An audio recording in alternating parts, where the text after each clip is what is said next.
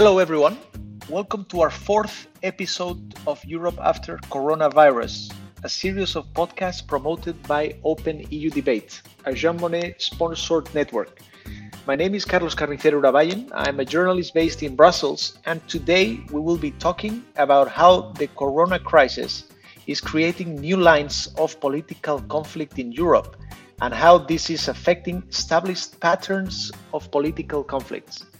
We have three great analysts joining us today. Uh, today's guest editor will be Ben Crum. Ben is professor of political science at the Vrije Universiteit Amsterdam, author of the book Learning from the EU Constitutional Treaty Democratic Constitutionalization Beyond the Nation States, and work package leader in the Horizon 2020 Reconnect project. Welcome, Ben.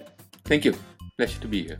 We have also Heather Grabbe joining us today. She's the director of the Open Society European Policy Institute and director of EU Affairs. And she's also the author of the book The EU's Transformative Power Europeanization through Conditionality in Central and Eastern Europe. Welcome, Heather. Thank you. Hello. Last but not least, I'd like you to welcome Peter de Wilde professor of political science at the Norwegian University of Science and Technology, where his research addresses Euroscepticism and public debate in the mass media. He is also a work package leader in the Horizon 2020 Reconnect project. Welcome, Peter. Thank you very much. So, the first question I'd like to ask you is about the nature of this crisis. Is the coronavirus fundamentally a technical question asking for a technically optimal response? Or rather, this crisis involves a deeply political considerations? Ben, would you like to start? Yes, that would be uh, nice. Um, well, of course, at the first instance, the primary objective is, is relatively clear. We want to save lives. Um, and in that sense, there's little, um, certainly at the beginning, there's very little contestation about the ultimate end um, that everyone wants to achieve. And we also see, of course, that scientific experts have been prominently involved um, in the decision making, um, and that a lot of the decision making is being driven by figures on infection rates and deaths. At the same, and, and also you see, of course, that major opposition parties also rally uh, around the, the, the government and its response. But of course, in the end, it's not the scientific experts that make the decisions. Certainly not since we, we're, we're operating under a lot of uncertainty. We don't know really how the virus works. Uh, we, we, we can uh, it's difficult to assess the consequences. So there are choices to be made, and you also see that because in the end, different countries make different choices. Most notably, of course, Sweden, where they have a much lighter regime, but also the relatively slow lockdown in the UK. And certainly, when, when now we're, we're kind of starting to talk about lifting the lockdowns uh, a bit again, you see that I think that the scope of choice increases again. Um, and some countries start to lift the lockdown um, uh, or seem to be quite uh, uh, ambitious in, in, in trying to release the lockdown regime relatively soon, while others take a much more cautious approach. And there, of course, uh, we certainly see political choices kicking in again. So, um, but, but then the question is, yeah, what kind of political choices are these, um, and, and, why do different governments make different choices? Is that a matter of ideology? Does it reflect the national culture? Um, or does it just reflect very contingent factors about the scientific experts in charge um, or uh, the, the, the, political leaders? So I think that's where a lot of the debate starts now. Um, are these political choices? Um, and increasingly they are, but, but why would different actors, different countries, different governments make different choices? that they make. Heather, what's your what's your take on that? Up to what point we're talking here about the technical uh, discussion and or a rather political discussion where, where choices, as, as Ben explained, are, are important? Well, health issues, particularly health crises, are never purely technical because they fundamentally involve us as human beings. Um, and in this case, this is a health crisis which um, is a whole of society and whole of economy crisis. It's pretty well every single individual um, in on every continent on the earth except arguably, arguably Antarctica. And it's uh, profoundly political um, in the questions it raises because uh, it, it has um, laid bare inequalities and injustices which have been there in our societies and our economies for a long time and which were not addressed in the response to the 2008 financial and then economic and euro crisis. Um, and now it's laid them bare in a different way because they're there, they've been exacerbated since 2008, and also because the healthcare crisis has raised into public awareness the contributions, the vital contributions of low wage workers in the healthcare sector, but also across all kinds of other functions, from um, the waste collection people uh, through to uh, people who are cleaning for example, uh, public transport and, and indeed the public transport workers themselves. It's raised their status and made their contribution more visible. These are the people who are risking their lives to keep things functioning for everybody else. And that changes the view of inequalities and injustices to some extent um, in every society.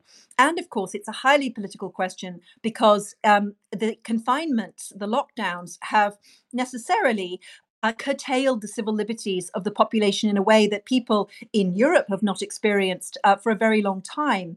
And some governments have used that to grab power and to extend their emergency powers. But it's also raised questions about how far this kind of emergency uh, should be dealt with through emergency response and how far it needs a structural response for the longer term. Peter, do you, do you agree with, with that? Do you think this is a, a profoundly political? Uh, discussion in terms of how to react to this uh, pandemic? Well, uh, the danger of sounding boring, I think Ben and Heather are right, um, and they've raised very lot, uh, a lot of, of good points. I'd just like to add that uh, being political is something that is, is very natural to um, many operating in the political system, particularly political parties and also media. We try to look for um, patterns in and folding this into kind of debates that we are already familiar with. So you see it in, in highly polarized societies, like, for example, the UK or, or the US, that the minute one party says we need to restrict uh, social movement and go into lockdown, the other side says no. Not because they've, you know, carefully thought it through, but purely as a reaction to the other side and, and folding these issues into known conflicts. And the second thing that I'd like to add is is the enormous frustration that people have. You know, there's the, people are scared, um, people are frustrated that uh, this can happen, uh, used to much more freedom, and all of a sudden uh, we are in, in you know unprecedented restrictions. So we're looking for uh, people to blame, and we all have our, our uh, preferred um, actors to blame, whether it's China or uh, the establishment or um, whomever uh, might might come to mind, and uh, and and you see again that kind of you know channeling of frustration into known political conflict patterns. So uh, I think you're, you you implied uh, some of you implied this before. So when we have a look at the different kinds of lockdown regimes that we see uh, in Europe uh, nowadays, can these differences be attributed to different ideological factors? To different political choices? Well, I'm, I'm, I'm really quite skeptical about it. I think that that it, it you can play a bit with the counterfactual. What what would have happened if the, the center conservatives would have been in power in uh, in France, or what would have happened if the center right would have been in power in Spain, or if there had been a, a left center left government in uh, rather than a pure center government in, in Germany? And I would expect uh, that in most countries, uh, the initial response at least would, would have been more or less the same. Um, but maybe with the exception of, of, of, the funny political dynamics that we've seen in the United Kingdom, um, that, that Peter already hinted at, where, where, where the Conservatives have played it uh, in a different way, and, and Labour might have ma- taken a more continental approach, if I can call it uh, that way. Um, but there is also, I think, the, the further moment to consider indeed whether um, it opens new political opportunities and, and, and new political awareness, as, as Heather was suggesting. Um, and, and, there, I think the opportunity structures may well be different in different countries. Um, and and this this inclination to to reevaluate uh, inequalities in societies, uh, there may be more scope for that um, in, in some countries than in others. So in that sense, um, that uh, the real differences will only increase, I guess, uh, once we uh, move forward. Um, uh, while I think the initial responses were probably more reflective of national cultures than they were of political differences. Heather, do you agree with that? Uh, other parties in government, and we would have seen the same responses. Do you agree? This is always a tricky one because often these days, especially when parties float around a lot more, they're less fixed in their ideological uh, convictions than they were in decades past. Uh, it's harder and harder to say what exactly is a typical centre right response or a centre left or a far right or a far left response because parties fluctuate and move a great deal more across the political spectrum. Um, plus, in uh, many governments in Europe are in fact coalitions. Um, some of them are de facto coalitions, even if they they are, in theory, led by one party. But just to reflect a bit further on um, the comments before about culture, it's also about how um, how countries are organized and how citizens typically behave. Um, and that's, you could argue, partly that's political, partly it's because of the organization of, of healthcare and also the organization of uh, law enforcement. And it's partly just the, the national character, the way people behave. So look at how, for example, in Germany, people were very reassured by the rules based approach uh, that Angela Merkel put forward. And she's been pretty universally applauded for setting out very clearly here is the scientific evidence which drives us to impose these rules for the good of the people and therefore people should obey them. And then people largely did. There was uh, there's been you know pretty good uh, um, compliance with the rules and acceptance of them um, whereas in Sweden, the government didn't impose very many rules. They instead simply issued advice, and then 90% of the public simply took the advice as a rule. For example, not going to um, second homes uh, where hospital facilities might not be so good. In Belgium, where I live, um, the police have had to enforce the rules rather a lot, and there's been a fair degree of non compliance, um, which has led to people being fined.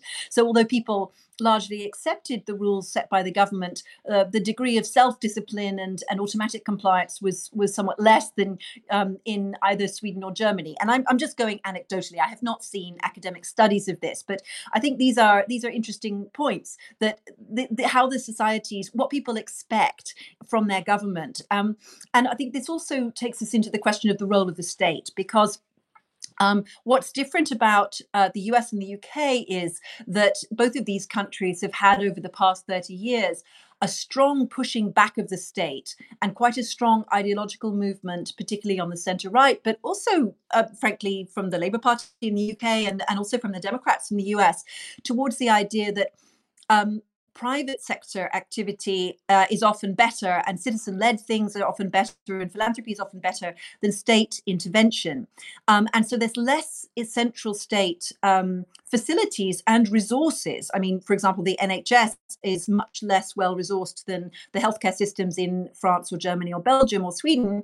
Um, and that's now a huge problem because the NHS simply can't treat very many people in hospital in comparison with the other countries. Whereas in the US, of course, it's a completely different system with a private healthcare system. Um, so the, the, the differences in the role of the state, both in healthcare and also um, social safety net, social security, is very stri- strikingly contrasted by this crisis. And that will lead to political debates over the decades to come as people ask themselves, for example, in the United States, should we have universal state provided healthcare like they have in Canada. You'll see debates um, in other countries about um, is our healthcare provision um, adequate the way it is? Should we have a lot more common EU um, emergency response uh, capabilities, for example? Um, but also questions about civil liberties, because in some countries it's gone quite well, in others um, it could go wrong in in future and and in some countries there's of course been a power grab by the ruling party notably um, in hungary so uh, definitely this will have quite major repercussions which are not necessarily to do with national culture but they're also about political choices uh, peter do you agree uh, heather was was pointing a few things but i think she said at the beginning that it was mostly a, a cultural factors what was defining the, the, the, the, types of lockdowns rather than the, the, the, specific political party in power in each country. Do you do you want to react to that? Yes, thank you. Um, I think Heather Heather and Ben are right. Ben has pointed out that you know choices will uh, emerge later on. The more this crisis becomes manageable, the more the choice question comes up and shall we have a little bit more or less uh, restriction in society? And the real political conflict domestically is coming is coming when uh, when we're you know in the opening up phase.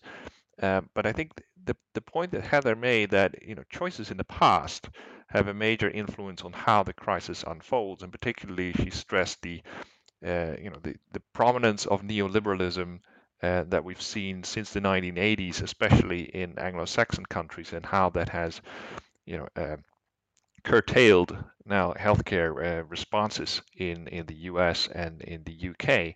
And the second thing that um, that plays in here is um, general respect towards authority, like the, the, inclination of people to uh, trust messages coming uh, from the government and to abide by uh, rules that that are or or uh, guidelines that the government issues. And the third factor that plays a role is the c- capacity of governments to impose authoritarian uh, restrictions. So these three choices in the past, uh, the product of decades of, of political conflict, they very much affect how this crisis is, is unfolding. And you have, you always have exceptions to the rule. Take Greece, for example. You know, this is a culture uh, where uh, authorities are seen with a lot of skepticism due to you know, decades of, of uh, corruption. Uh, and yet the response to the crisis has been very effective to date. Um, uh, restricting uh, rules have been have been imposed strictly, but there's been a lot of following of uh, how the government has laid out its its policy. So it's not a, a, determinant factor, but I think, and again, I agree with Heather that it's early days and that we need a, a lot more time to study how this crisis eventually unfolds and and how and where uh, casualties uh, arise but uh, I think eventually these three factors that we uh, that I just mentioned will have a major impact. The the degree of neoliberalism since the 1980s, curtailing healthcare, uh, general uh, attitude towards authority and, and rule following behavior in countries, and capacity of the state to enforce um, uh, social distancing rules.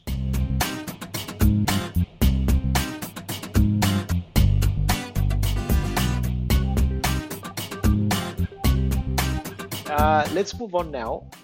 And I want to ask you about uh, populism and coronavirus. Because before we enter into this crisis, we saw uh, over the last years how populist parties were, were uh, so much having success pretty much all around Europe.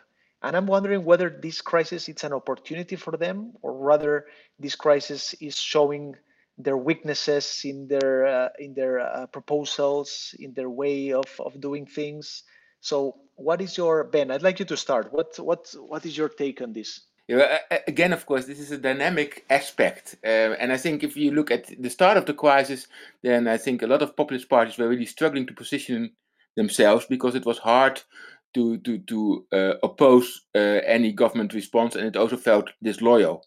Um, although some of them tried in a way to to, to do so, and it, it, it, most of the time, if you look at, at opinion polls, know that that didn't work for them very well, um, and uh, they they went down um, in their support while the government uh, uh, gained. So in that sense, um, uh, it, it's a difficult time for populist parties. But there's another, of course, important distinction here to be made between populist parties in opposition and populist parties in in, in government. Um, so, so, so here, of course, you see now the typical example is, is Hungary. Heather can say much more about that than, than I, but but that it has jumped on the moment to uh, to move forward in in its power grab and in cutting down uh, the, the, opposition and, and, and civil liberties in, in in the Hungarian society. It's interesting also to compare that with with Poland, where it looks now as as I understand it that the presidential elections of Sunday will not proceed uh, even if the government decides it to do so. Um, so that's a different situation. Um, but I think we really also have to take into account that also for opposition parties, uh, populist parties in opposition, the, the opportunities to um, mobilize on this will increase as we go along. Because for nobody, I think, uh, can say that this has been a success. It, it, has been a crisis. There have been many people dead.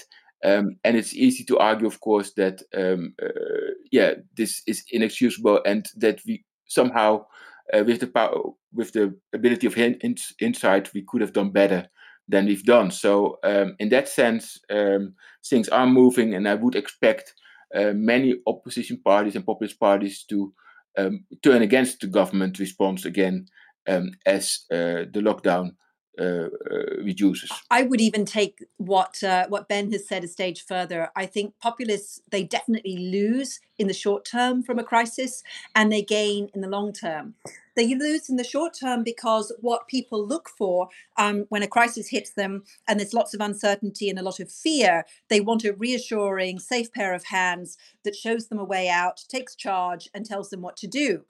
However, as uh, they get fed up with being in a crisis situation, and in this case, confined to their homes and unable to resume their normal activities, and um, many of them losing income, uh, losing their businesses, and so on, they will get more and more resentful of those uh, initially reassuring, um, taking charge kinds of measures. Um, and the populists will be waiting there on the margins to jump in and seize the opportunity. That is what populists do. Um, they are incredibly skilled politicians, sometimes the most skilled in a political environment, um, to find, to seize on aspects of the public mood uh, and to blame, to point the finger of blame at the establishment and say, you see, they could have done it better. You see, that's not what we need. You see, they failed. Um, and although they may not be offering credible alternative to what the government has done, they nevertheless um, channel the frustration um, and fear and resentment of, about the situation um, into support for themselves. And they're then able to ride the recovery wave and all of the aftermath and the problems that will come in the aftermath of this initial crisis phase um, for a very long time. I mean, look at Matteo Salvini in Italy, for example, who has managed to um, take his party, La Lega, a regional autonomy party into a national party with a huge following. And he's still using many arguments and a lot of political energy from resentment of the way Italy was treated uh, by the rest of the EU in the after the 2008 crisis during the euro crisis and he will do the same again he will do this also um, with the, the way that um, the EU has responded to Italy's problems during the corona crisis. No question about it. He will use that. We also, I, I think that Ben's point also about populists in opposition and populists in government is a key one. Salvini will benefit from the fact that he didn't have to take charge and impose unpopular measures or measures that will become unpopular. Um, he was very lucky. He was forced out of power just before this crisis happened. And so he'll ride the wave coming back. Whereas populists in power, in um, Hungary and Poland have had a completely different response, where they've used it as an opportunity for a power grab and to pass legislation um, that essentially bypasses democratic controls. So, Peter, uh, opportunities for populists are more in the long run, as, as Heather is uh, is suggesting. Yeah, I, am I'm, I'm going to be very short. I simply agree with Ben and Heather. but, but but let's just turn it around. I mean, I was actually amazed how the Conte government handled this so far, uh, and I think one of the motivations indeed for Italy to relatively move quickly now into releasing its lockdown is indeed to to to take the wind out of uh, Salvini's sails. Um, and I'm not sure that the credit will disappear completely there. Uh, I think also uh, what has been remarkable throughout. I mean, you can say well, people are fickle and people are impatient, and they want will want to move out. And of course, there will be a part of the electorate that will, will be like that. But it's also been impressive, I think, how disciplined and responsible many people have responded to the crisis. So I, I agree that Italy is a key case and and a very a case in the balance. Uh, but I'm I, I, am not just as as pessimistic as I hear Heather being. And one contrast case is the, I think the UK is very interesting here. I think uh, you can say that in a way the Conservatives have handled this initially rather in a populist way. And I'm not sure whether that will not have a boomerang effect. It's unlikely to benefit well the, the Euro skeptic populace that that the UK has seen in the in, in the last years. Um, and, but it may well return uh, more established voices back to power. Or am I too optimistic here, guys? I think that this is an unprecedented crisis that yeah. could change political dynamics as well, which is really interesting. So, I mean, populists always play the role of being on the fringes of politics, ready to leap in um, when there's an opportunity, and um, they rarely take responsibility for responding in a whole of government way to anything, um, and that's that that's why uh, they they you know that's the role that they play in democratic systems. Um, but what I think is really key is what are the structural changes that this crisis brings to politics? Does it bring parties closer together or further away? Does it start new debates? And I think it does start new debates. It starts debates about a new kind of social contract, about what citizens expect from the state, what they want from the state. I think people will will um, treasure healthcare services and whether they're well run or badly run much much more. There'll be much more attention to that in the future. But I also hope that there might be new social contracts coming. Also because of course we've still got climate change coming. We've still got uh, demographic challenges which this crisis has shown up too because it's so much affected the elderly. And so whether parties can start to build platforms around systemic changes that are needed to cope with aging populations and with climate coming out of this crisis that could give them a new lease on life. If i might uh, add i think I mean, the easiest populist line is that restrictions on, on lockdown haven't been removed early and fast enough, right? We move into crisis, we move into lockdown, and then the question is when and how to to ease up, you know, the the exit strategy, as it's called. And uh, the easiest argument is, of course, that the government didn't ease up soon enough, which you would not have a counterfactual to address if the government did it right, because then uh, the casualties would be fairly low, and it would be uh, easy to say, well, you know, given low casualties, government waited far too long with easing uh, up society again, and um, uh, a lot of economic damage could have been uh, alleviated. You see, here's the state again trying to impose its rules on us, and uh, if only we would hand back power to the people, we would, you know, do the sensible thing and have our economy going. But uh, the establishment is is keeping us uh, from our destiny. That's the easiest argument. Well, will that play? Really depends on whether there'll be a second wave. Now, if government eases up society too quickly, and uh, there might be this second wave, and, and, and that might be even more devastating than the first, uh, that would you know hard uh, harm populist arguments in this sense. Uh, if it's not there, then I think the populist argument is very easy to make along these uh, lines I just sketched. One of the battles that we saw in, in Europe uh, before the coronavirus was about rule of law. And, and one of the cases where this was more concerning was in Hungary. And we've seen what uh, Viktor Orban has been doing with this crisis. He's probably taking advantage of the crisis to, to get even more, more extra powers. And how do you see this rule of law battle after coronavirus? In other words, is the do, do you see the commission and other actors in Brussels with uh, more reasons to get to be worried and, and with more resources to tell Hungary to to behave and, and to respect more the rule of law, or rather this is going to reinforce uh, Viktor Orban's regime in Hungary? Well, this crisis has caused a massive power grab uh, in Hungary with the government um, under the Fidesz ruling party, uh, which has a majority in the parliament in any case, uh, passing emergency legislation without any kind of sunset clause and uh, without the checks and balances that you normally see in a democracy. Um, and it's true that most European countries have passed one way or another some form of emergency powers. Governments executive governments have taken on emergency powers which is normal in a crisis but they usually have bounds on them and often those are imposed by constitutions um, things like sunset clauses and, and so on. Plus their parliaments are usually still working and their parliaments usually um, contain a functioning opposition and those those conditions are not in place in hungary. So all of the problems of previous years with rule of law in hungary are now compounded by uh, what's happened now. The problem is that the EU does not have instruments or enough political will um, in the other member states to respond to this. They haven't responded for 10 years because this started in 2010 when Fidesz came into power again. Um, and this crisis has removed one of the most precious political resources at EU level, which is political attention. Um, leaders are too busy dealing with the crisis and their own problems at home. Um, and they're always reluctant to criticize another government for what it has done. There, there's a sort of gentleman's club aspect to the European Union. So it means that um, the uh, new mechanisms that the Commission is introducing, particularly this uh, peer review mechanism for rule of law, where the Commission will come out with a report on um, rule of law across the member states. That still goes ahead. There is still a lot of attention to rule of law um, in the European Parliament as well. But the member states are all over the place. It's very hard to get other prime ministers to speak out. Uh, I think governments, uh, they're just very unwilling to criticize uh, one of their peers.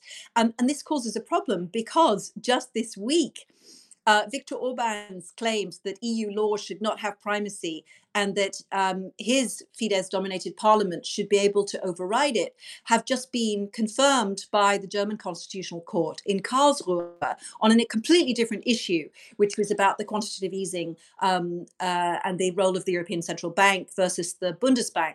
And so you've got a very strange, unlikely, and unexpected alliance between uh, the German constitutional judges and the ruling party in Hungary uh, contesting the EU's legal order. And that will have enormous consequences for the EU's rule of law, its whole community of law in the longer term.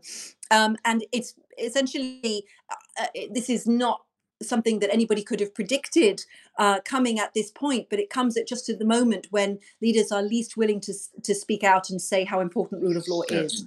I, think the point of attention is really key. I mean, at this point, you really see they, they, they well, they didn't address it so far, or they did not address it sufficiently so far, um, and certainly at this point, they won't address uh, and speak and talk, stand up to Hungary.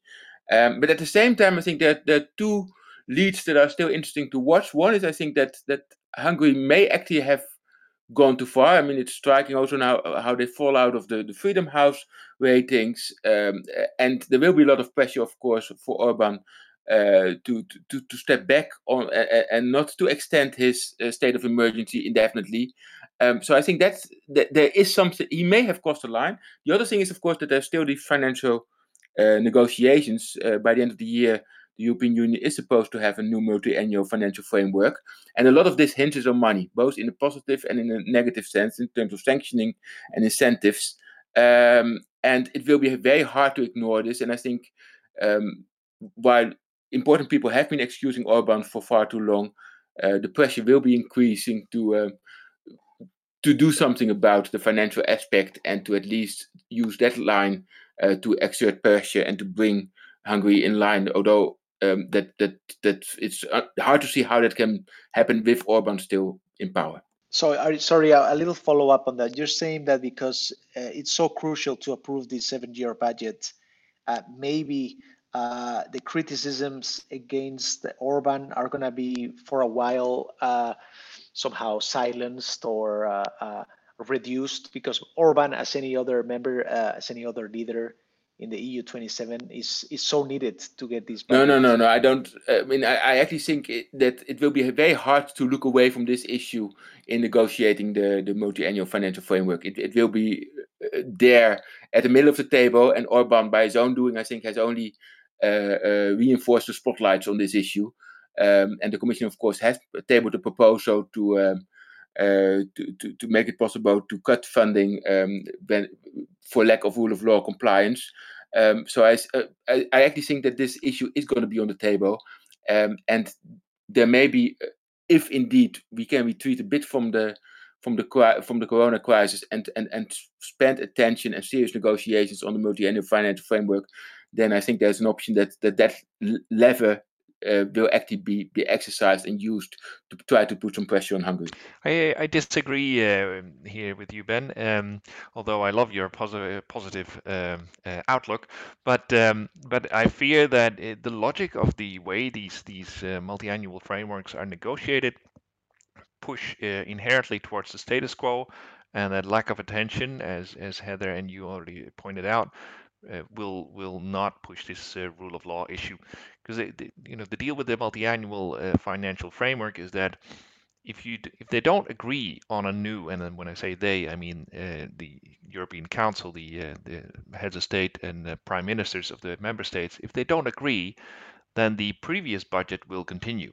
And that's such a strong impetus for status quo that anybody can simply say well if as long as I prefer the previous budget over whatever whatever's on the table, I'll veto it.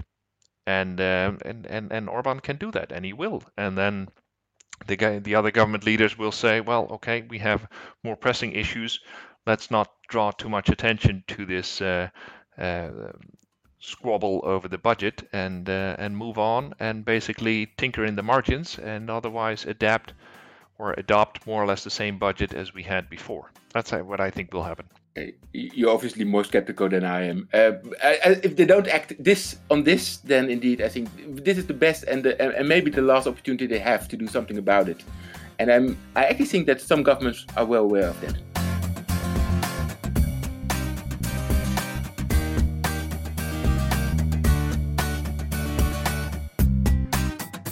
So, moving on, let's address a final question. We're seeing the uh, slow reopening of the economic and social life in the EU, but of course, we're seeing that happening at different levels and rhythms. So, I'd like to ask you to what extent, extent is there a trade off between health and pre- precaution on the one hand and the need for an economic restart on the other? In other words, how does it map on established ideological divides like left, right, conservative, progressive, pro European, nationalism, or establishment versus populist. Uh, ben, would you like to start? Yeah, sure. Um, I'm not sure whether we can really map it on divides, but I think uh, the the so we obviously I think are going to see differences in speed and in the in, in the willingness to open up quickly or indeed to be more cautious in the approach. And a lot of that, I think, depends on the internal political dynamics. So, where the, the pressure of the opposition, and maybe also of business, but particularly also of, of opposition, of, of competing political voices, is strong, governments will be under a lot of pressure uh, to release the valve and to, to, to bring life into society again. While where governments have uh, enjoyed quite a, a, broad, a strong sense of authority, uh, they can probably take a more uh, cautious approach. So, in that sense, um, the divide need not necessarily map uh, around existing uh, lines, but, but are more telling about the internal domestic politics. I think another aspect here is very much indeed whether the sentiment that that hadn't uh, mentioned already that that th- there is a moment for re-evaluating uh, the public sector, uh, the health sector in particular, um, uh, our ability to, to to deal with public health issues. Um, I think there's a question which kind of political entrepreneurs will pick up that agenda. Um, and, and, and so far, in most political systems, I don't see them really. We still see that, of course, the Social Democrats in many countries are really in the defensive.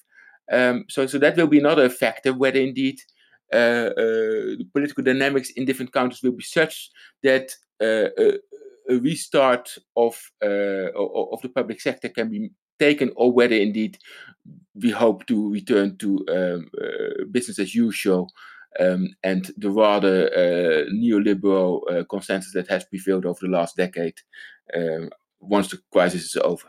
I think it's much more profound in terms of its impact on politics over the longer run, because this crisis has uh, brought to the fore issues that had been kind of um, just in the background of politics. So, climate in particular, we saw last year in the European Parliament elections how um, many parties decided to green themselves, go a little bit more green, including the centre right. And that's why Ursula von der Leyen, for example, then had to make her uh, commission have climate as one of its key priorities.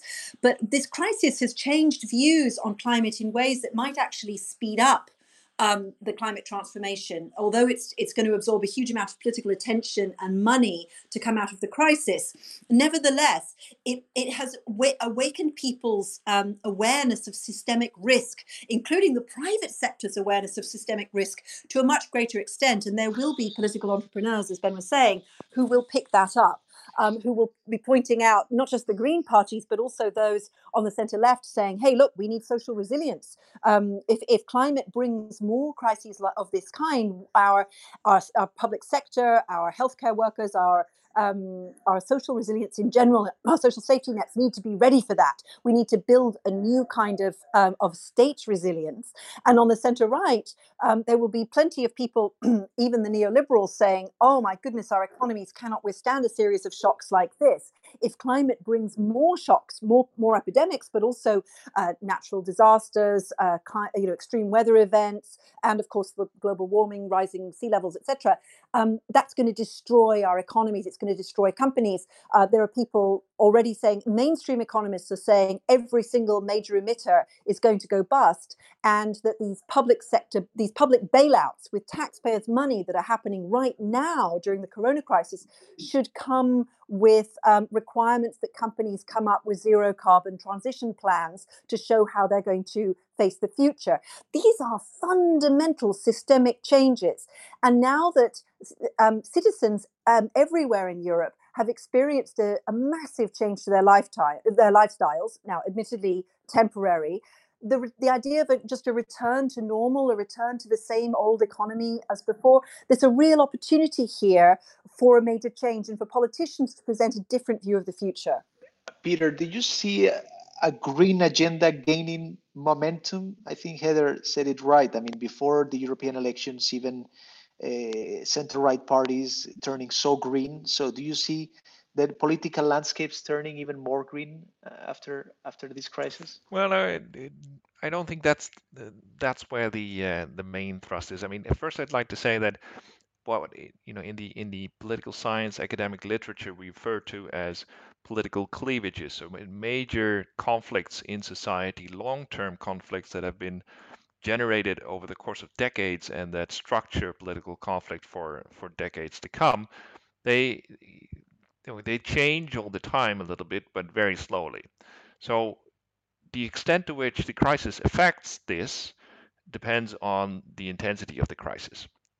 Is the corona crisis going to be a societal revolution on a par with, let's say, industrialization was in the 19, in the um, uh, 20th, 19th century, creating a new conflict, like the class conflict, liberals against socialists? Well, not yet, but um, that really depends on how long this is going uh, on and how quasi-permanent these social distancing rules are. Um, for now, I think it will be folded into existing uh, conflict lines, into existing political cleavages, rather than generate an entirely new one. You know, we won't end up with an anti and a pro-coronavirus or lockdown party at the end. Um, that that that's not the case. It's very unlikely. But uh, but what we do see is be, just before and, and and climate, as Heather argued, is, is you know part of this conflict. We could see three major ideologies shaping European politics. There was the dominant liberal or neoliberal strand, very much focused on individual liberties, free trade, um, downscaling of, of uh, the state, and uh, to some extent opening up international exchanges, but without too much transfer of authority to supranational levels like the EU. And then we had communitarian reaction, so focus on um, often the nation as as uh, the community in question, but articulating, know, we need to uh, keep our our national identity or our group identity, and we need to maintain sovereignty there, and we need to protect our borders both from immigrants and from foreigners telling us what to do, and um, well, basically anything. And thirdly, we had a group which which you know often are called cosmopolitans, and they are they would argue against both these groups to say you know we need collective action at the global or at least the European level to address common problems, including climate change, but also migration um, and, and, wealth issues are increasingly you know, internationally uh, interdependent. And I think the, the key group of these three that has a problem are the liberals because the entire idea of individual self-deployment and and uh, self-fulfillment and and uh, freedom is is much more difficult to argue because because of the inherent risks you bring to others, uh, basic health. Uh, but what happens to these other two groups? That's yet to be seen, and uh, I think to some extent communitarians at the national level have uh, an easy argument to make. You see, we need to close the borders. Foreigners bring uh, viruses, and uh, uh, we need to protect our, our national health. But the cosmopolitans can make a similar argument and say, you know, the, our our systems are so interwoven that um, in order to tackle these kinds of pandemics, we need to empower the WHO and we need to um, settle up uh, the EU and other uh, supranational institutions with with uh, the actual authority to to address this. So that that's I think they have a harder case to make than than communitarians uh, at the national level. But I think what we'll see is a, fil- a, a folding of this issue into a kind of global or European communitarianism versus a national uh, communitarianism, uh, and that that'll be very interesting to see. But but the core to me of what this crisis does to politics is is uh, install a value change that really redirects from a focus on human individualism uh, towards collectivism and and uh, uh group orientation and uh, responsibilities for uh, you know other people's health, not only one's own. And and I think that's you know that's going to be interesting to see how how these different parties in these different uh, groups that we had before are able to to adapt their uh, their arguments, their rhetoric, their programs to uh, to bring this in. But it's it's a foldable uh, issue that that many different political parties with very different agendas, both pro and anti uh, climate change uh, groups, can use, and and we've yet to see how um, how successful they'll be at it. We're coming to an end, but maybe Ben and Heather, would you like to react with, about to, to what Peter is saying about this collectivism moment and how all the parties will need to adapt to this this, this change in mindset? Well, my, my sense is very much that that if we talk about collectivism, then um, then that will be mostly national. I think what, what we also see is that that that this crisis has been mostly addressed at national level uh, that Europe has taken a backseat for a long time, that some of the divides that were already there in Europe were reinforced by this process. So, so when you talk about collectivism, I think it's it's it's it may reinforce senses of, of national solidarity. I'm not sure it will contribute to um, uh, to new forms of transnational uh, or European or indeed cosmopolitan solidarity. And in that sense, I think that of the two of two of two groups that that that Peter describes between communitarians and cosmopolitans, I think the communitarians do have an easier story to tell about this um, than, than, than the cosmopolitans. Heather? The tricky question is how the different political actors will take up these opportunities. Uh, because the ones who have always been in favor of communitarianism will focus on state level responses and building up state capacities.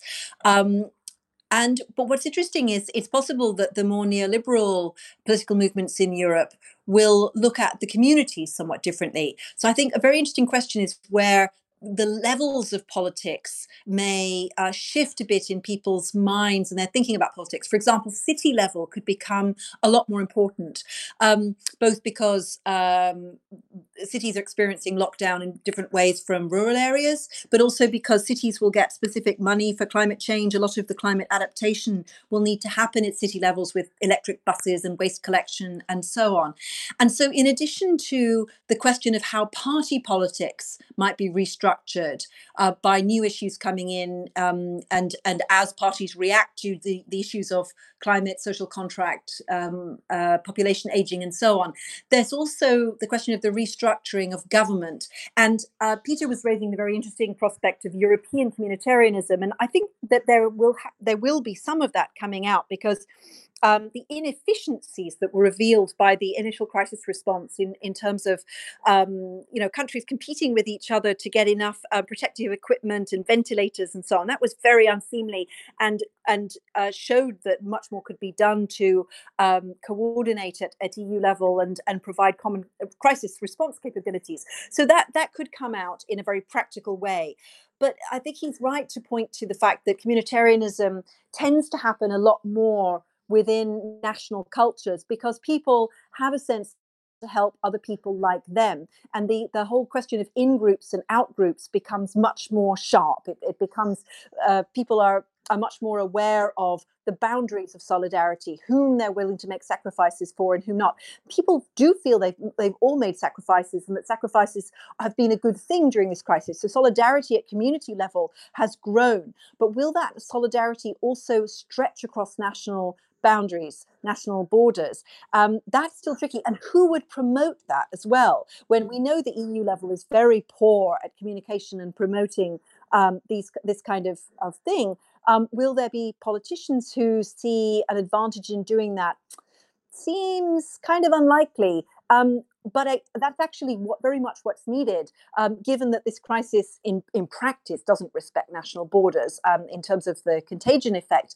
And of course, we have forthcoming crises, particularly climate, that definitely affect the whole of humanity. So, can the change of mindset that started with COVID go much broader and take people into a sense of solidarity, not only with all Europeans, but the whole of humanity? That's a big step. That's a very big step. And yet, there are there are signals of it happening. Look at how online solidarity has grown. Look at how um, people have become very interested in in things like mindfulness.